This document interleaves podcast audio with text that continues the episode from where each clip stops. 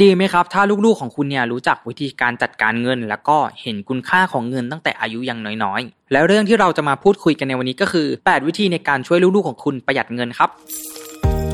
Mission to the Moon Invest Your Money Your Future เตรียมรับปรับแผนเรื่องการเงินการลงทุน เพื่อวันนี้และอนาคต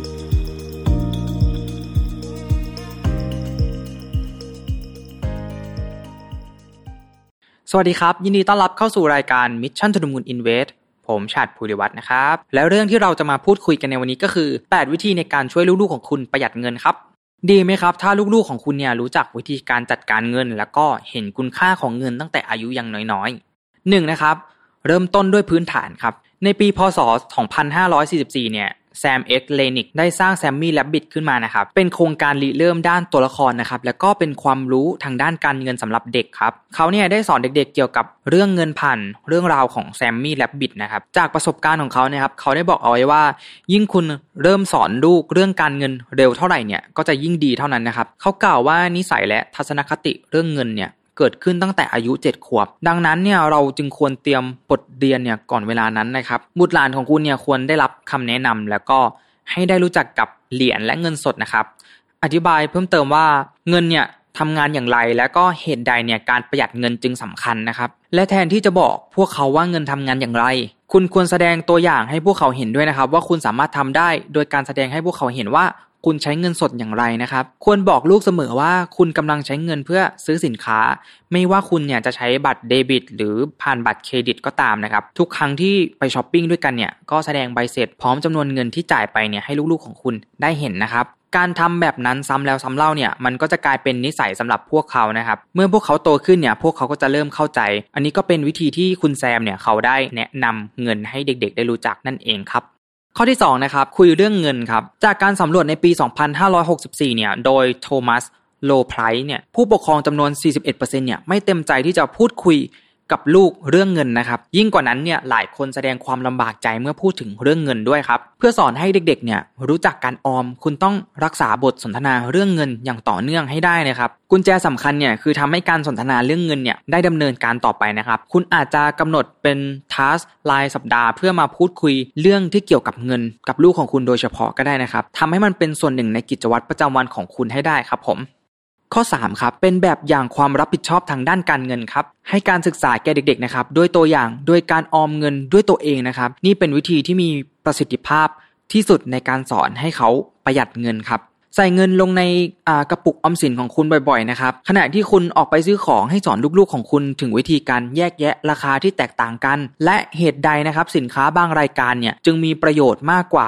สินค้าอื่นๆนะครับ นอกจากนี้เนี่ยให้เน้นว่าคุณจะเก็บ ส่วนหนึ่งของรายได้ต่อเดือนเนี่ยเอาไว้นะครับเพื่อเป็นแนวทางในการป้องกันความเสี่ยงที่อาจจะเกิดขึ้นในอนาคตนะครับเพื่อรักษาความปลอดภัยในอนาคตทางด้านการเงินของคุณนั่นเองครับ 4. ครับพัฒนาทักษะด้านงบประมาณของพวกเขา อันนี้ก็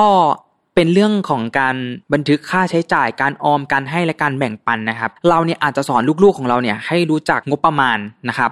พื่อความมั่นคงทางการเงินในอนาคตนะครับ คือไม่ช้าก็เร็วเนี่ยลูกๆของเราเนี่ยก็อาจจะต้องพบเจออยู่แล้วนะครับ เรื่องค่าใช้จ่ายการออมการให้การแบ่งปันนะครับ หรือพูดง่ายๆ ก็คือการทำบัญชีรายรับรายจ่ายนะครับ เป็นสิ่งที่ไม่ช้าก็เร็วเนี่ยเราต้องเจออยู่ดีนะครับ ในชีวิตประจำวันเนี่ยเราก็ต้องมีการซื้อของใช่ไหมครับ เก็บออม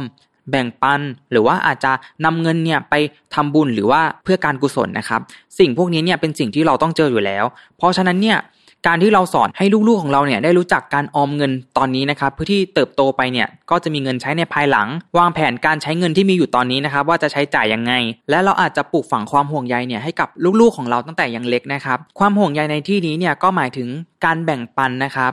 เราอาจจะสอนให้เขาเนี่ยแบ่งปันเงินที่เขามีเนี่ยให้กับผู้ยากไร้หรือว่าองค์กรการกุศลนะครับ หรือว่าจะเป็นการ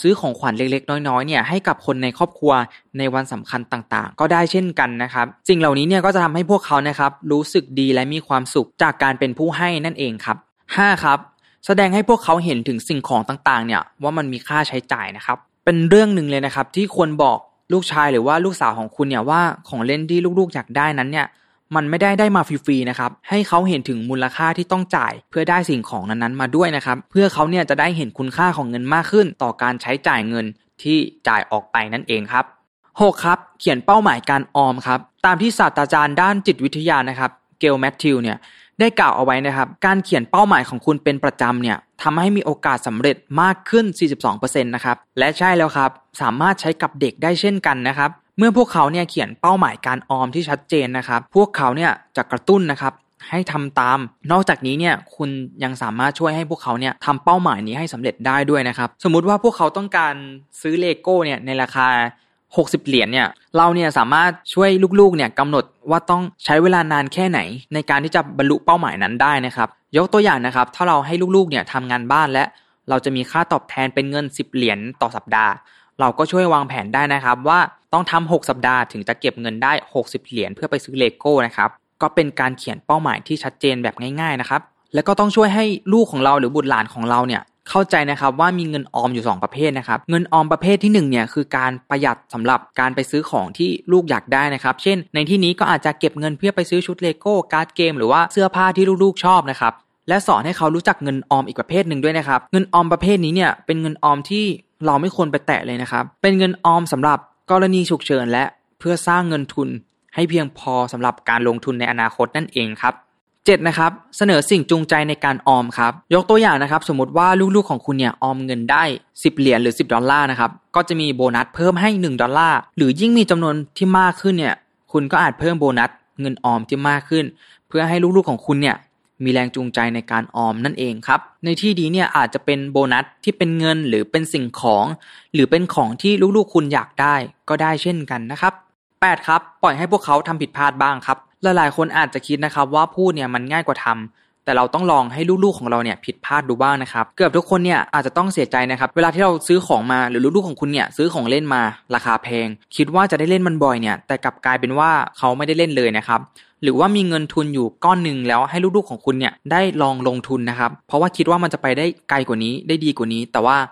มันก็กลับกลายเป็นว่ามันไม่ได้ดีอย่างที่เราคิดไว้นะครับ ตอนนี้นะครับจึงเป็นเวลาเหมาะสมนะครับสำหรับลูกของคุณเลยที่จะให้เขาเนี่ยได้ทำผิดพลาดนะครับ ให้ลูกของคุณเนี่ยมีทางเลือกในการใช้จ่ายเงินของเขาด้วยตัวเขาเองนะครับ คือเมื่อเกิดข้อผิดพลาดขึ้นเนี่ยก็ให้ถามเขานะครับว่าเขาเนี่ยได้เรียนรู้อะไรนะครับ และจะหลีกเลี่ยงไม่ให้มันเกิดขึ้นอีกได้อย่างไรนะครับ พวกเขาเนี่ยจำเป็นต้องคิดวิเคราะห์เพิ่มเติมนะครับว่าถ้าในครั้งต่อไปเนี่ยจะทำยังไงไม่ให้มันเกิดขึ้นอีกนะครับพวกเขาจะทำอะไรได้บ้าง เพื่อเตือนตัวเองนะครับว่าเป้าหมายของพวกเขาเนี่ยคืออะไร พวกเขาจะใช้จ่ายเงินอย่างมีความสุขได้อย่างไรนะครับบางทีเนี่ยในอนาคตเนี่ยพวกเขาก็อาจจะใช้จ่ายเงินอย่างชาญฉลาดมากขึ้นนะครับและเนื่องจากเรากำลังพูดถึงเด็กที่อายุยังไม่มากนะครับ เพราะฉะนั้นแล้วเนี่ยก็อย่าใช้ความรุนแรงจนเกินไปนะครับและอันที่จริงนะครับคุณสามารถแบ่งปันความผิดพลาดทางการเงินของคุณในอดีต เพื่อเป็นบทเรียนให้ลูกของคุณได้เรียนรู้ได้อีกด้วยเช่นกันนะครับ ก็จบไปแล้วนะครับกับ 8 วิธีในการช่วยลูกๆของคุณเนี่ยประหยัดเงิน และก็ได้เห็นคุณค่าของเงินมากขึ้นนะครับ ก็หวังว่า EP ในวันนี้เนี่ยจะเป็นประโยชน์